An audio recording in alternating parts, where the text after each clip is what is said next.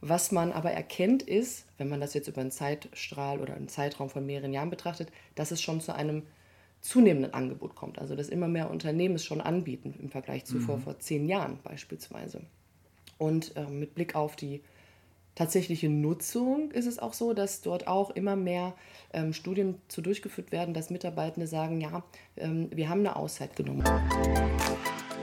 Ist es wichtig, auch aus ähm, Sicht der Mitarbeitenden, das frühzeitig zu planen und auch mit dem Arbeitgeber zu sprechen, um diese Zeit zu haben, ähm, für Ersatz zu sorgen und auch die Kolleginnen und Kollegen darauf hin vorzubereiten. Denn wenn man es jetzt mal wieder positiv versucht zu sehen, kann diese, dieser ähm, Ersatz durch die Kollegen, die jetzt die Aufgaben übernehmen, auch eine Form der Personalentwicklung darstellen. Also weil sie verantwortungsvollere Aufgaben übernehmen von der oder der Kollegin, dem Kollegen. Ich finde, Urlaub ist super wichtig und genau richtig, dass wir das machen und äh, machen können. Aber der Effekt ist halt einfach nur kurzfristig. Das wissen wir alle und deswegen denke ich, dass gerade eine lange Auszeit oder grundsätzlich eine Auszeit, die länger ist als der klassische Urlaub dort, von, den, von der Wirkung und vom Effekt einfach langfristig ist. Und das, ähm, denke ich, wird ja zunehmend auch äh, in den Köpfen der Arbeitgeber und der Arbeitnehmer dann auch sein. Der Düsseldorfer HR Podcast mit Professor Stefan Süß von der Heinrich-Heine-Universität. Herzlich willkommen zum ersten Düsseldorfer HR Podcast im Jahr 2023. Mein Name ist Stefan Süß und ich freue mich, dass Sie uns heute wieder zuhören. Ich hoffe, dass Sie, liebe Hörerinnen, liebe Hörer, gut in das neue Jahr gestartet sind und wünsche Ihnen alles Gute für das neue Jahr. Auch in 2023 werden Sie wieder spannende Podcast-Folgen von uns hören. Den Jahreswechsel nutzen viele Personen ja immer für gute Vorsätze und dafür, sich zu überlegen, was sich im neuen Jahr ändern soll. Mehr Sport, mehr Zeit mit Familie und Freunden, sich gesünder ernähren, vielleicht mit dem Rauchen aufhören. Das sind typische Vorsätze, die man immer mal wieder hört. Nun gibt es zum Teil ja auch Pläne, die man für ein neues Jahr macht, deren Umsetzung zeitintensiver ist. Der Bau eines Hauses zum Beispiel, eine Weltreise oder die Unterstützung eines sozialen Projektes. Und diese Themen stehen dann nicht selten im Konflikt zu der Arbeit, denn 30 Tage Urlaub reichen dann oft nicht aus. Hier kommen berufliche Auszeiten oder Neudeutsch Sabbaticals ins Spiel und darüber rede ich mit meinem heutigen Gast. Professor Sarah Altmann ist bei mir. Sie ist seit 2022 Professorin an der Hochschule Niederrhein, war zuvor einige Jahre an der Heinrich-Heine-Universität tätig und hat im Zuge ihrer Promotion, aber auch darüber hinaus zu beruflichen Auszeiten geforscht, ist also eine wahre Expertin auf diesem Gebiet. Herzlich willkommen im Düsseldorfer HR Podcast, Sarah. Ja, ganz lieben Dank und auch ein frohes neues Jahr von mir und alles Gute für 2023. Ja, wir möchten über Auszeiten sprechen, über berufliche Auszeiten sprechen. Und es ist ja bei uns Wissenschaftlerinnen und Wissenschaftlern oft so, dass wir zu Beginn eines Gesprächs gerne begriffliche Klarheit haben. Ich glaube, das ist aber jetzt an dieser Stelle nicht nur ein wissenschaftlicher Wunsch, sondern ich glaube auch unsere Hörerinnen und Hörer müssen irgendein Gefühl dafür bekommen, was ist eigentlich eine berufliche Auszeit? Wie ist das definiert? Was ist eine Auszeit? Was ist ein sogenanntes Sabbatical? Das muss man ja auch differenzieren von anderen längeren Unterbrechungen der Arbeitszeit, beispielsweise durch Elternzeit oder Pflegezeit. Genau, also wenn es um berufliche Auszeiten geht, dann versteht man die im Grunde als eine Freistellung von der Arbeit äh, im Sinne eines langen Urlaubs, welches aber nicht gesetzlich geregelt ist, sondern von Seiten der Arbeitgeberin und Arbeitgeber eine freiwillige Leistung ist, die geboten werden kann. Das heißt, dass Mitarbeitende für eine bestimmte Zeit, das heißt der Zeitaspekt ist da relevant, ähm, freigestellt wird von seiner Arbeitspflicht, um dann für ein paar Wochen, ein paar Monate sich privaten Dingen, privaten Projekten widmen kann und in der Zeit nicht arbeiten muss. In der Regel, vielleicht noch ergänzend dazu, ähm, ist es so, dass nach der Auszeit auch eine Rückkehr wieder in den alten Job bzw. in die alte äh, Position ähm, verbunden ist mit einer Auszeit. Aber man wird nicht dabei bezahlt. Genau, also in der Regel ist es eine sogenannte unbezahlte Auszeit. Damit verbunden ist natürlich auch die Frage, hm, wie kann ich mir das denn dann leisten? Also so der klassische 30-Tage-Urlaub, den man im Jahr hat, das ist ja alles geregelt, aber bei einer längeren Freistellung von drei, vier, fünf Monaten stellt man sich natürlich die Frage, wie kann ich denn dann meinen Lebensunterhalt sicherstellen? Und bei beruflichen Auszeiten ist es häufig der Fall, dass es verschiedene Finanzierungsmodelle gibt, um auch den Mitarbeitenden eine Sicherheit zu geben, dass das funktioniert und dass sie nicht äh, auf der Straße landen. Das heißt, es gibt beispielsweise die Möglichkeit, dass Unternehmen ihren Mitarbeitenden anbieten, eine Art Ansparmodell zu planen. Das heißt, wenn sie sagen, ich möchte in einem Jahr eine Auszeit nehmen ähm, und spare für die nächsten zwölf Monate bis zu dieser Auszeit 50 Prozent meines Gehalts an ähm, für diese Auszeit und 50 Prozent ähm, ja, werde ich dann in der Form so nutzen. Also das ist ein klassisches Ansparmodell vor der Auszeit. Man kann das aber auch nach der Auszeit legen, aber die meisten machen das tatsächlich vor der, Lauf, äh, vor der Auszeit. Wahrscheinlich, weil man vorher ja auch dann sicher sein will, dass man es finanziert bekommt und dann auch die Zeit entsprechend seinen Lebensunterhalt bestreiten kann. Ähm, ich persönlich kenne gar nicht so viele Personen, die eine Auszeit bisher genommen haben. Also in meinem Umfeld ist das irgendwie nicht so verbreitet bisher. Äh, natürlich bin ich mit dem Thema deswegen äh, konfrontiert, weil du das auch in deiner Forschung gemacht hast, ja auch als du noch bei uns an der Uni warst. Aber ich würde gerne wissen, wie verbreitet sind denn berufliche Auszeiten? Wie viele Menschen nehmen sowas in Anspruch? Wie viele Unternehmen bieten das auch an? Mhm. Diese Frage habe ich mir auch gestellt zu Beginn meiner Dissertation, um auch erstmal ein Gefühl dafür zu bekommen, wie verbreitet das ist, auch Seiten des Angebots, also auf Seiten der Unternehmen, aber auch in dem äh, Wunsch der Mitarbeitenden oder auch in der tatsächlichen Umsetzung. Und ähm, bei der Recherche ist es so, dass man ganz verschiedene Studien aus der Praxis findet, die sei es jetzt Xing oder Urlaubsportale, die sich auch diese Frage angenommen haben und auch unterschiedliche Zahlen äh, zeigen, ähm, was das Angebot angeht seitens der Organisation. Ähm, was man aber erkennt ist, wenn man das jetzt über einen Zeitstrahl oder einen Zeitraum von mehreren Jahren betrachtet, dass es schon zu einem zunehmenden Angebot kommt. Also dass immer mehr Unternehmen es schon anbieten im Vergleich zu mhm. vor, vor zehn Jahren beispielsweise. Und äh, mit Blick auf die tatsächliche Nutzung ist es auch so, dass dort auch immer mehr ähm, Studien zu durchgeführt werden, dass Mitarbeitende sagen, ja, ähm, wir haben eine Auszeit genommen. Und in meinem privaten Umfeld ist es tatsächlich so, mit Blick auch auf meine Dissertation, die ja 2013 begonnen hat, dass da immer mehr Personen dieses ähm, Thema äh, für sich ähm, entdeckt haben und auch umgesetzt haben. Also ich habe jetzt beispielsweise einen Bekannten, das ist ein Richter, und der hat vor einem Monat angefangen, seine zwölfmonatige Auszeit zu starten und ist jetzt, glaube ich, gerade in Indien. Mhm. Also das heißt, ähm, das, der Wunsch ist da und die Umsetzung findet auch statt, aber noch zögerlich.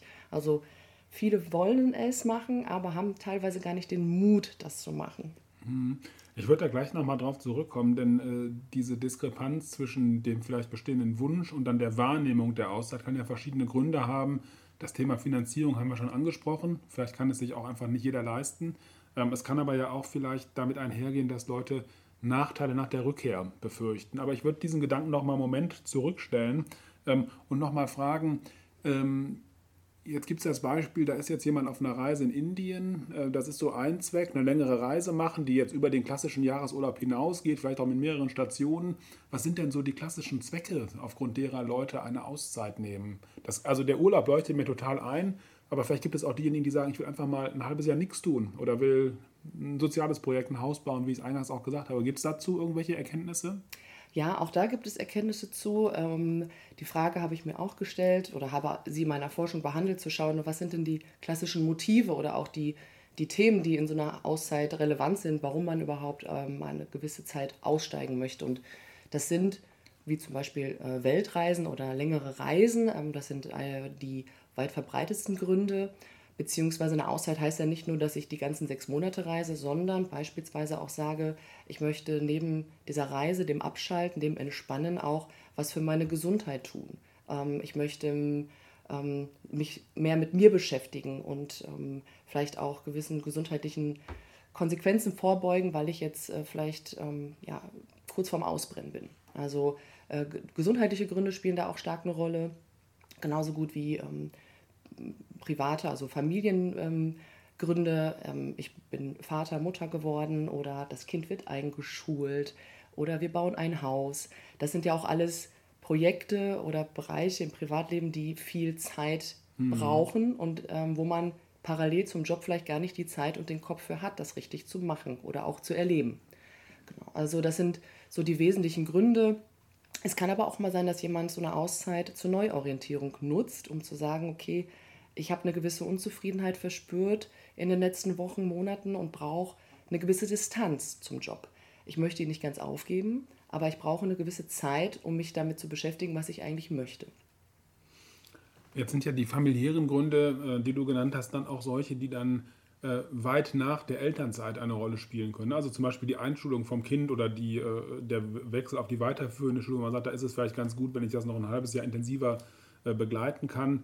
Äh, der Hausbau leuchtet ein äh, als Möglichkeit. Ähm, und das sind auch vielleicht der unkritischere Fälle, als wenn jemand in Zimmern sagt, ich brauche Distanz zum Job. Wenn ich mir vorstelle, ich gehe zum Vorgesetzten und sage, ich brauche jetzt mal eine Distanz zum Job und deswegen möchte ich mal ein halbes Jahr nicht mehr kommen.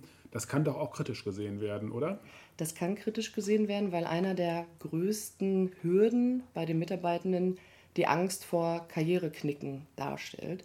Das heißt, viele, die vielleicht eine Auszeit brauchen, um diese Distanz zu bekommen, um sich zu sortieren, ähm, können dieses Motiv oder wollen dieses Motiv vielleicht gar nicht offen kommunizieren und sagen dann, dann, dann wird mir das gar nicht geboten überhaupt und ich brauche erst gar nicht fragen, weil wenn ich grundsätzlich ja nicht gerade so zufrieden bin, dann sagt ja nicht mein Arbeitgeber, dann mach mal eine Pause ähm, und dann, wenn, wenn, wenn du überlegt hast, wie es weitergeht, kommst du wieder. Ähm, es ist aber so, gerade zur aktuellen Zeit, wo wir einen extremen Fachkräftemangel haben, ist es ja so, dass die Arbeitnehmenden sich ja letztendlich fast den Job aussuchen können und die Arbeitgeber viel dafür tun müssen, dass sie neue Mitarbeitende bekommen, beziehungsweise die, die da sind, auch halten.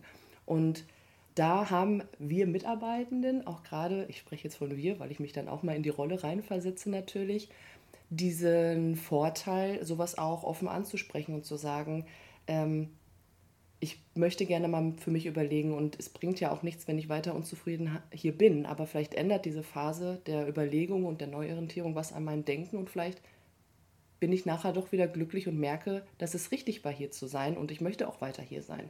Also da hat der Arbeitgeber natürlich auch eine Option zu sagen, ich gebe dort einen Benefit an meinen Mitarbeiter und äh, zeige ihm, dass ich ihn dabei auch unterstützen mag und im Idealfall kommt er ja auch wieder und bleibt bei uns. Mhm. Ja. Ja, nachvollziehbar. Das kann natürlich in beide Richtungen dann äh, gehen, nach so einer Auszeit, die ich nutze, um mich zu orientieren. Ähm, du hast gerade das Thema schon angesprochen, dass die Auszeiten etwas mit der Attraktivität von Unternehmen machen, mit der Attraktivität als Arbeitgeber. Und die Verbindung zum Fachkräftemangel liegt auf der Hand. Der Fachkräftemangel ist an vielen Stellen ja spürbar. Äh, prominente Stellen sind immer Gastronomie, aber auch ähm, äh, ähm, äh, Erzieherinnen werden gesucht im medizinischen Bereich, in der Produktion, in der Logistik und so weiter. Also wir werden damit ja seit doch einiger Zeit intensivst konfrontiert. Und jetzt war vorhin das Argument, dass es äh, für Beschäftigte so ist, dass sie sich oft den Arbeitgeber aussuchen können. Und Arbeitgeber müssen viele Dinge machen, um attraktiv zu sein. Eine Möglichkeit können das Angebot von beruflichen Auszeiten sein. Gibt es dazu wissenschaftliche Evidenz, dass das so ist? Also werden Unternehmen attraktiver wahrgenommen, die das anbieten? Und bieten Sie es dann auch dann tatsächlich an oder schreiben Sie sich das nur auf die Fahnen, um attraktiv wahrgenommen zu werden? Mhm. Das war tatsächlich auch eine Fragestellung, die ich mit zwei Studien im Rahmen meiner äh, Dissertation behandelt habe. Zum einen zu schauen, hat das Angebot seitens der Organisation überhaupt den Effekt, dass es attraktivitätssteigernd ist. Und dahingehend ähm, konnte ich feststellen, auch in Co-Autorenschaft mit dir, Stefan, dass wenn Organisationen nach außen hin die Message transportieren, dass es die Möglichkeit gibt, eine berufliche Auszeit zu nehmen, die in Verbindung steht mit einem Finanzierungsmodell, mit einem Ansparmodell, dass das die Form ist, die die höchste Steigerung der wahrgenommenen Arbeitgeberattraktivität hat. Wenn Auszeiten angeboten werden, aber da nichts zu beisteht, wie das finanziert werden kann durch Ansparmodelle oder welche Dauer so eine Auszeit hat, das ist eine Auszeit, die nicht große Wirkung hat auf die Arbeitgeberattraktivität, weil die Mitarbeitenden oder die potenziellen Mitarbeitenden dort sich nicht wirklich vorstellen können, was da verlangt wird oder welche Bedingungen daran geknüpft sind. Also es geht auch darum, transparent zu machen, welche Bedingungen daran geknüpft sind und dann kann es auch zu einer Steigerung der Arbeitgeberattraktivität führen. Das ist ja generell das, was wir äh, bei unserer Forschung zur Arbeitgeberattraktivität rausfinden, dass äh, so nach dem Motto tue Gutes und rede darüber. Das ist da offenbar sehr wichtig. Ne? Also wenn ich Arbeitszeitflexibilität anbiete oder auch örtliche Flexibilität, ich muss es kommunizieren, äh, damit es eine Wirkung hat, damit die Leute das erkennen, dass das ein Wert ist, den ich in der Organisation habe, den ich anbiete. Und ich glaube, das Schlimmste, was man machen kann, ist nach außen zu sagen, ja, Sie können eine Auszeit bei mir nehmen und dann kommt jemand und will die nehmen und dann sage ich, ist jetzt doch nicht möglich. Ich glaube, das wäre eine Katastrophe, oder?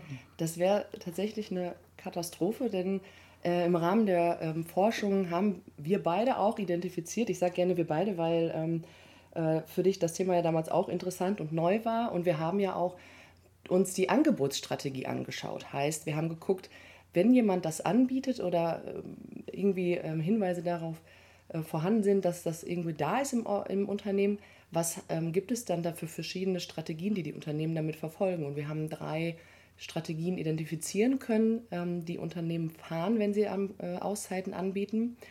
Ähm, die, ich sag mal, idealste Strategie, die auch äh, vor allem große Unternehmen fahren, die das Angebot auch tatsächlich implementiert haben und die es auch tatsächlich anbieten, ähm, ist ja eine ähm, Strategie, die sowohl an die bestehenden Mitarbeiter kommuniziert. Bei uns gibt es Auszeiten, es ist ein formales Angebot, was angefragt werden kann und es wird auch tatsächlich genutzt, also es wird gelebt und genutzt und es wird auch nach außen so transportiert.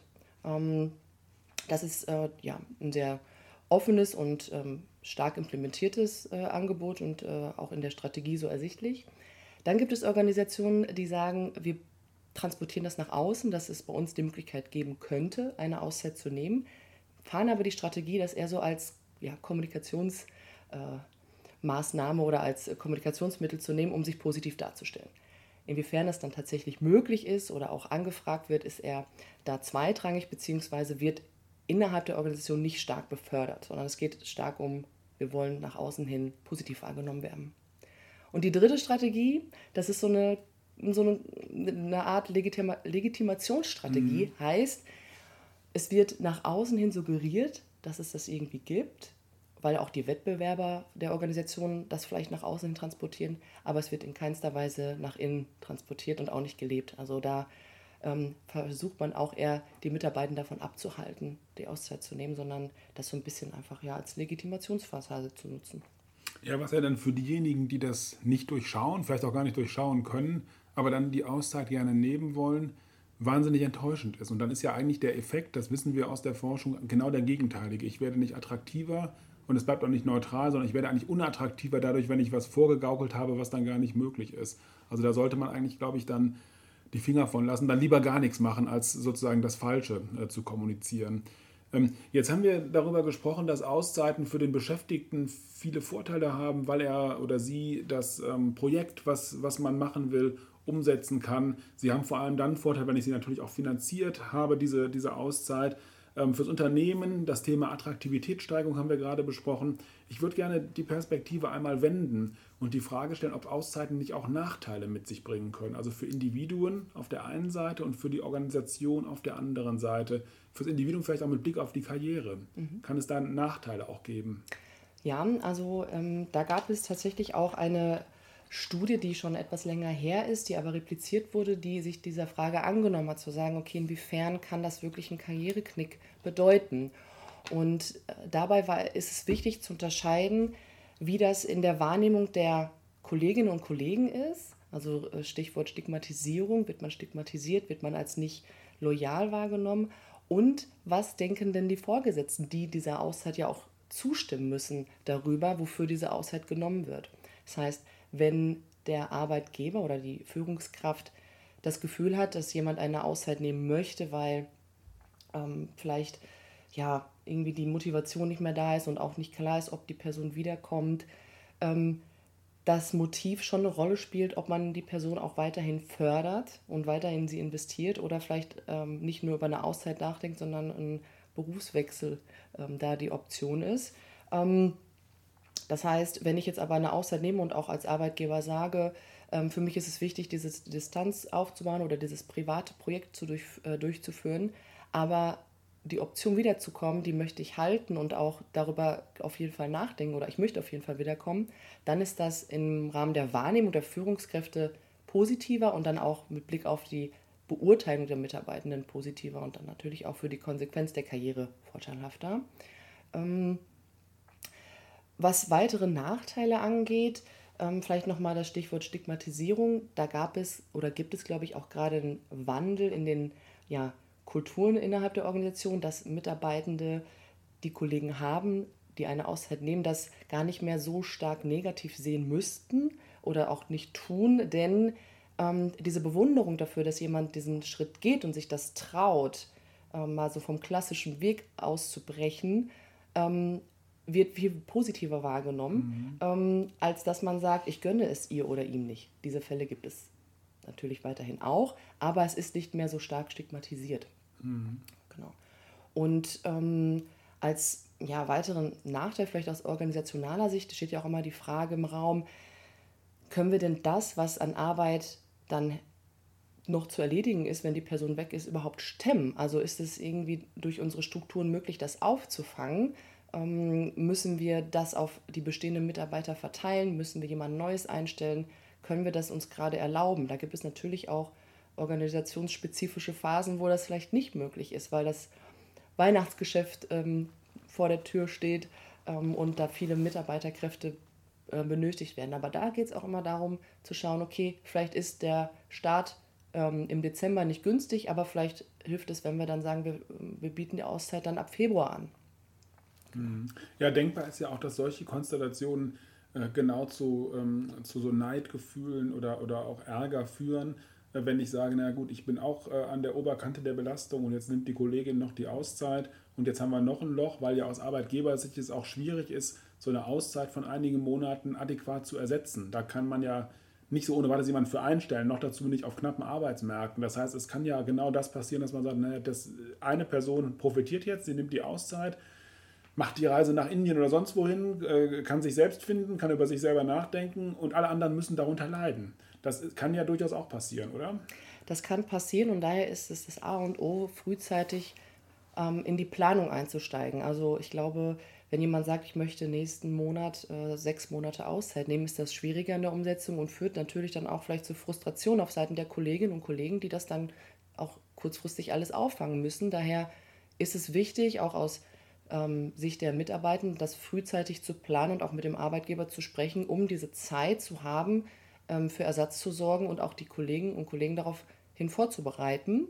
Denn wenn man es jetzt mal wieder positiv versucht zu sehen, kann diese dieser ähm, Ersatz durch die Kollegen, die jetzt die Aufgaben übernehmen, auch eine Form der Personalentwicklung darstellen. Also weil sie verantwortungsvollere Aufgaben übernehmen von der oder der Kollegin, dem Kollegen. Von daher kann das auch einen positiven Effekt für die Kollegen haben. Wichtig, es muss halt langfristig geplant sein, damit das ähm, umsetzbar ist und nicht äh, negativ wahrgenommen wird und mit Frustration zu tun hat. Ja, Ja, genau. Also ich glaube, die Transparenz und langfristige Planung ist da äh, wirklich sehr, sehr hilfreich, weil es ja eben über den Urlaub hinausgeht. Und beim Urlaub ist es ja wieder der Punkt gesetzlicher Anspruch. Den hat jeder. Jeder macht da seinen Urlaub. Die Auszeit machen aber dann doch nur einige.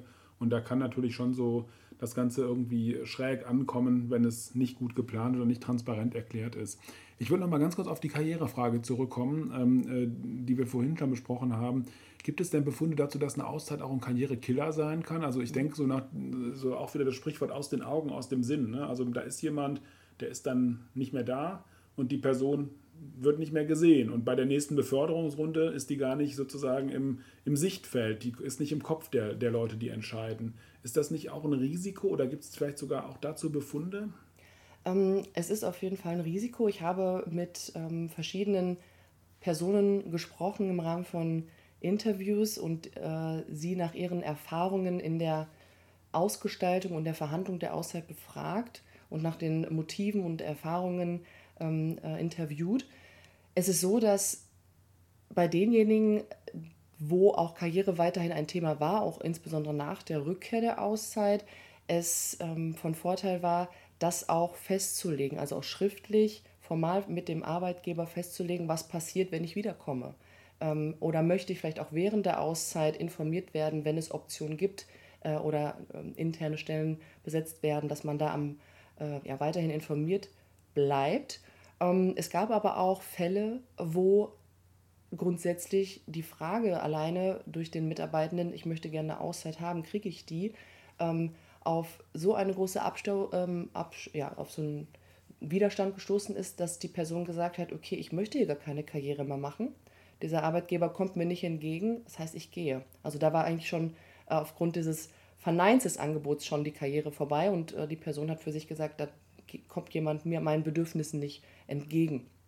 Ähm, von daher ist es wichtig, das, was passieren kann, während und nach der Auszeit mit Blick auf die Position und mögliche ähm, ja, Karriereschritte, das auch formal festzulegen und schriftlich festzuhalten. Ja. Ähm, Nochmal ganz konkret, wenn ich jetzt mich in die Situation reinversetze, dass ein Arbeitnehmer sagt, ja, ich würde jetzt gerne eine Auszeit nehmen. Ja, vielleicht ist er durch den Podcast auf die Idee gekommen, vielleicht war die Idee auch schon vorher im Kopf. Und ähm, die Person möchte jetzt ein halbes Jahr aus irgendwelchen legitimen, guten Gründen eine Auszeit machen. Was würdest du sagen, was sollte die Person tun? Mit wem sollte sie sprechen? In welcher Reihenfolge? Wie begründet man auch die Auszeit? Denn ich habe ja richtig verstanden, ich habe ja eigentlich gar keinen rechtlich einklagbaren Anspruch darauf. Oder ich muss ja irgendjemand überzeugen, dass das jetzt eine gute, wichtige Sache ist. Genau, also die Vorbereitung für ein Gespräch über den Wunsch, eine Auszeit zu nehmen, ist sehr wichtig. Also die Person, die das machen möchte, sollte sich im Vorfeld auch Gedanken machen, warum möchte ich das machen, was sind meine Motive, aber was bedeutet das auch auf lange Sicht für die Organisation? Also was für Vorteile kann meine Auszeit auch für die Organisation haben, sich darüber im Klaren zu sein das auch im Idealfall zu verschriftlichen und dann das Gespräch zu suchen mit der Person.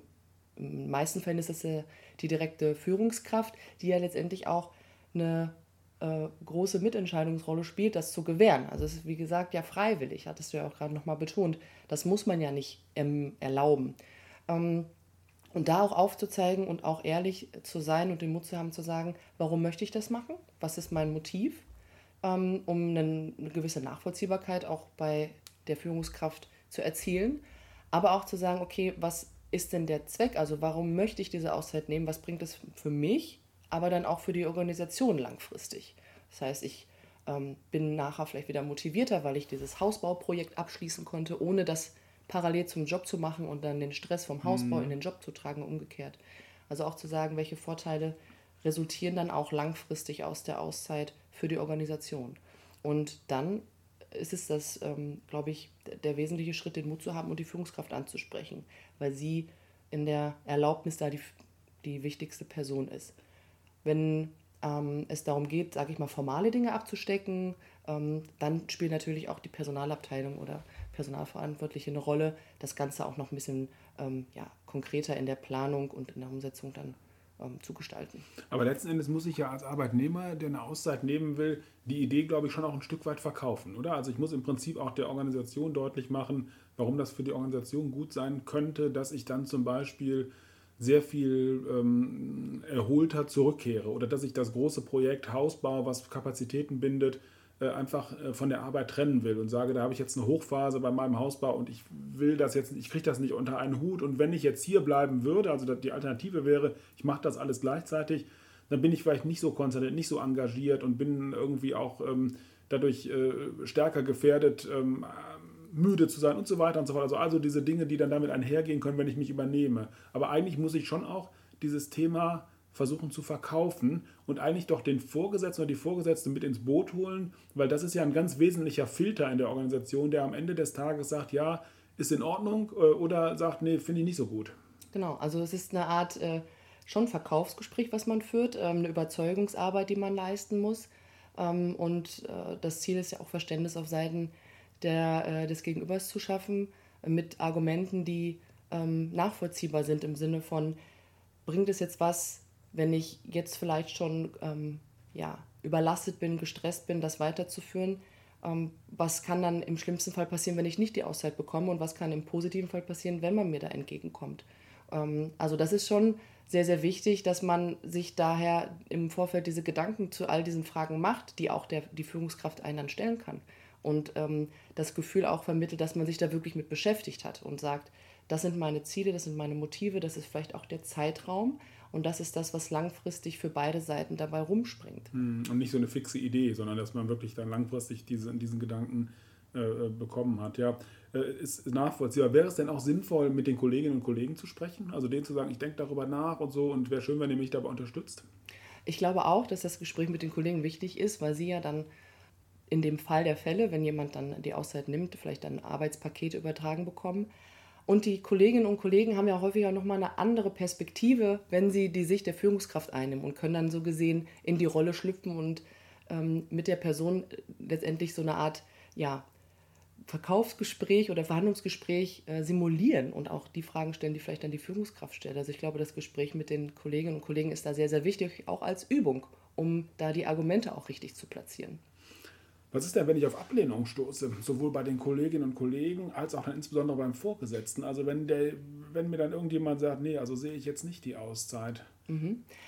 Ähm, da kann ich nochmal auf die Interviewstudie zurückgreifen, weil es dort auch Personen gab, die ähm, auf, diese, auf diesen Widerstand auf kollegialer Seite, aber auch auf, auf Seite der Führungskraft gestoßen sind, wo dann das erste Gefühl war, mm, ich bin denen nicht wichtig. Also man achtet nicht auf meine Bedürfnisse und ich habe hier eigentlich keine, keine Funktion in der Form, dass man auch vielleicht mal schaut, was tut man, um, damit es den Mitarbeitenden besser geht. Und da fing dann an, bei den Leuten auch der Gedanke loszugehen, bin ich hier überhaupt richtig? Also ich leiste hier was, ich arbeite hier, aber ich bekomme nichts zurück neben den klassischen mhm. Bestandteilen, äh, Entlohnung und so weiter. Aber dieser Wunsch, der ja bei mir dann wahrscheinlich auch sehr groß ist, der wird missachtet, der wird, dem wird ähm, nicht zugestimmt. Und da haben meine Interviewpartner in der Regel diesen Gedanken, angefangen zu sagen, hm, möchte ich hier wirklich weiter arbeiten. Also das ist natürlich auch die Gefahr, wenn man sowas strikt verneint oder sich als Arbeitgeber widersetzt, das irgendwie umzusetzen, dass man den Mitarbeiter dann oder die Mitarbeiterin ganz verliert. Was ja dann, da sind wir beim Thema Fachkräftemangel, ähm, heutzutage für viele dann gar nicht mehr so ein großer Schritt ist zu sagen, okay, ich fühle mich hier in meinen Bedürfnissen nicht ernst genommen, ich suche mir was anderes. Ne, das ist äh, ja, das spielt den Leuten ja eigentlich eher in die Karten, die dann eine Auszeit nehmen wollen. Wenn man jetzt nochmal den positiven Fall sich vorstellt, man hat dieses Gespräch geführt und der Vorgesetzte hat gesagt, ja, ich bin vielleicht nicht begeistert, ich hätte dich auch gerne hier, aber ich kann das schon auch mittragen. Die Kollegen haben gesagt, ja, ist in Ordnung. Und man geht in die Auszeit und ist dann ein halbes Jahr weg. Ähm, was wäre da so der Ratschlag, wie man sich da verhält? Ganz abschalten oder ähm, vielleicht doch einen Kontakt ins Unternehmen halten, unabhängig vielleicht von den Karrierethemen, die wir vorhin besprochen haben, doch so ein Ohr am Unternehmen zu haben, um zu gucken, was da, was da los ist. Ich kann mir vorstellen, dass das sehr heterogen ist, weil ich ja vielleicht auch sage, ich will eigentlich bewusst jetzt ein halbes Jahr abschalten und nichts mehr hören. Mhm. Ja, aber insofern glaube ich, gibt es für beide Richtungen Argumente. Genauso die Frage, möchte ich irgendwie Kontakt halten oder nicht, ist super individuell. Also es gibt ja auch Personen, die sagen, ähm, ich gehe jetzt hier raus, aber ich möchte ja irgendwie dann doch mitbekommen, vielleicht auch selbstgesteuert, mich zu informieren bei Kolleginnen oder bei Kollegen oder wenn ich sage, ich gucke dann auch mal ins Postfach, wenn das die Person möchte. Das muss man selbst steuern und für sich entscheiden und auch so kommunizieren. Ich glaube, wenn Personen sagen, ich möchte wirklich am Tag, dem ersten Tag der Auszeit, keine Mails mehr, keine Info, keine Anrufe, das muss klar kommuniziert werden, denn auch der Arbeitgeber sollte sich ja Gedanken machen, wenn der Wunsch da ist, ähm, eine gewisse Ruhe zu haben und den Mitarbeiter oder die Mitarbeiterin nicht zu kontaktieren, das auch nicht zu tun. Ähm, wenn aber die Offenheit da ist, zu sagen, ja, wir können ja gerne mal nach der Hälfte der Zeit sprechen und schauen, wie geht's dir?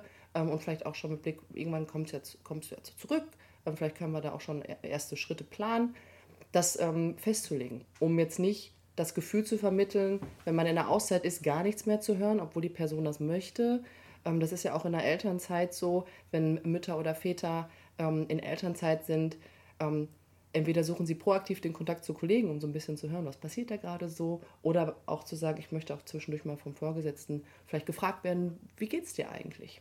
Mhm. Ja, ich glaube, dass das äh, ganz entscheidend ist, wenn man in diese Auszeit reingeht, dass sich vorher alle, die da irgendeine Rolle spielen können, darüber klar sind, wie geht man miteinander um, weil es ist ja nicht selten der Fall, dass etwa bei einer Elternzeit man dann vorher sagt, naja, oder bei, vorher der Elternzeit vorgelagert ist ja meist der Mutterschutz, äh, jedenfalls bei weiblichen Beschäftigten, dass man sagt, naja, die Person ist ja nicht aus der Welt. Wenn wir noch eine Frage haben, rufen wir halt an. So, und, äh, oder dann kommt vielleicht jemand noch vorbei, man macht ein Videomeeting, weil doch noch was unklar geblieben ist, man hat eine Aufgabe nicht hundertprozentig übergeben können und ähnliches.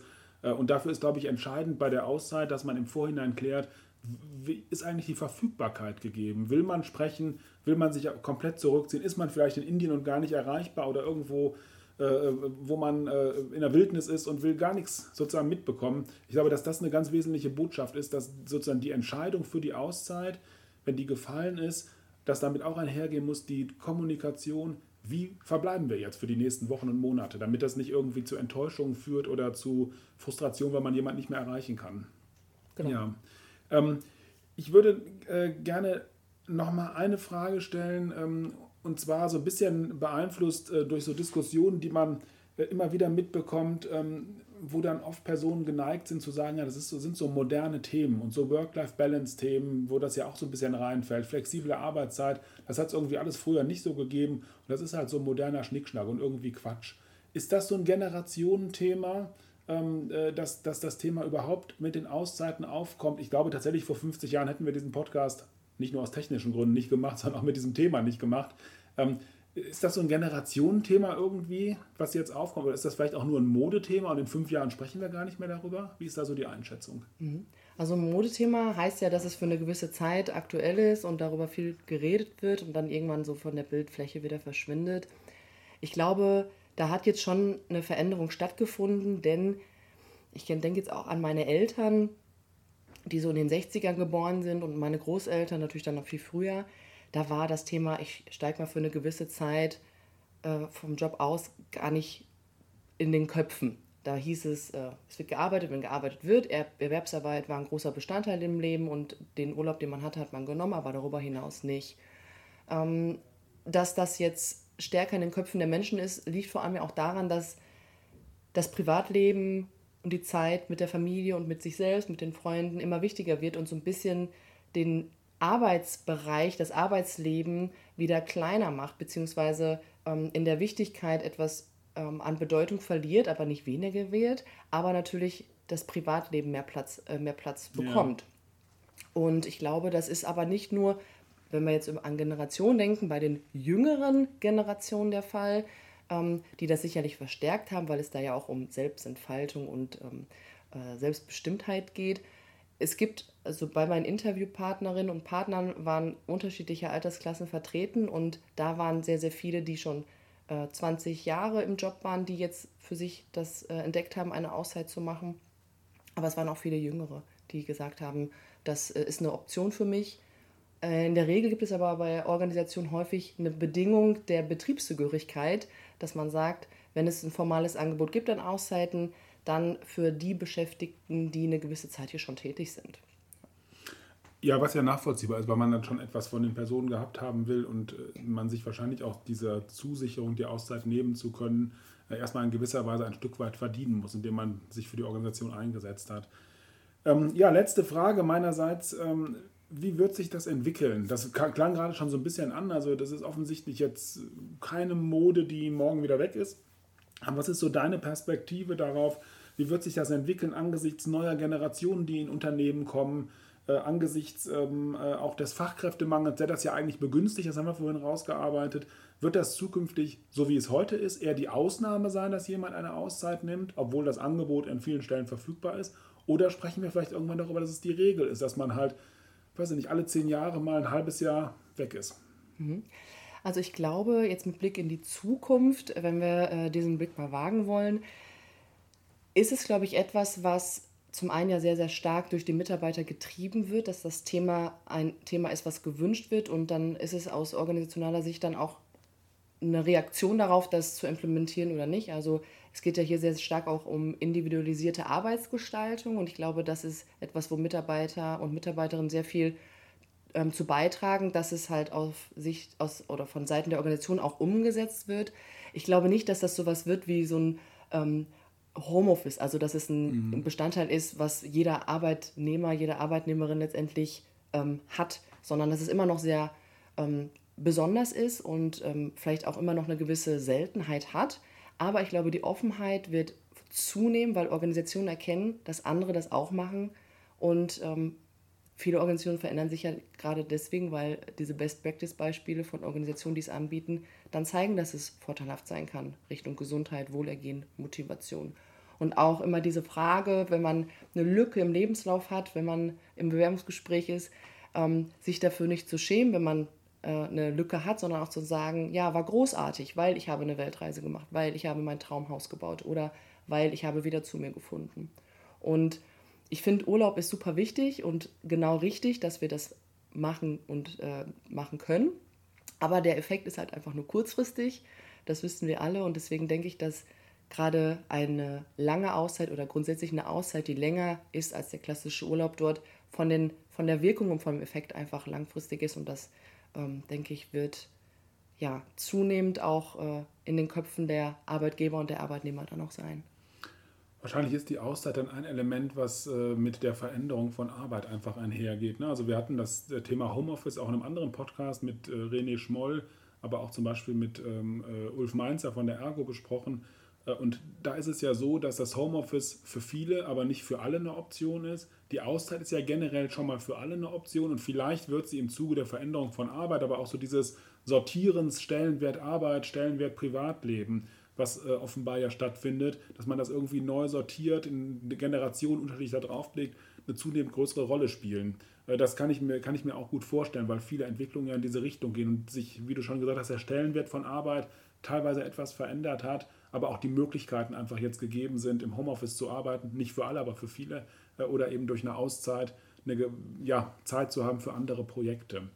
Ähm, Angesichts dessen bin ich sehr gespannt, ob unsere Hörerinnen und Hörer, die jetzt die heutige Podcast-Folge gehört haben, sagen: Mensch, ich würde auch mal gerne eine Auszeit nehmen. Vielleicht äh, kriegen, wir dazu, kriegen wir dazu Feedback, äh, ob, äh, ob das ähm, für einige motivierend war, sich diese Gedanken jetzt am Jahresanfang zu machen.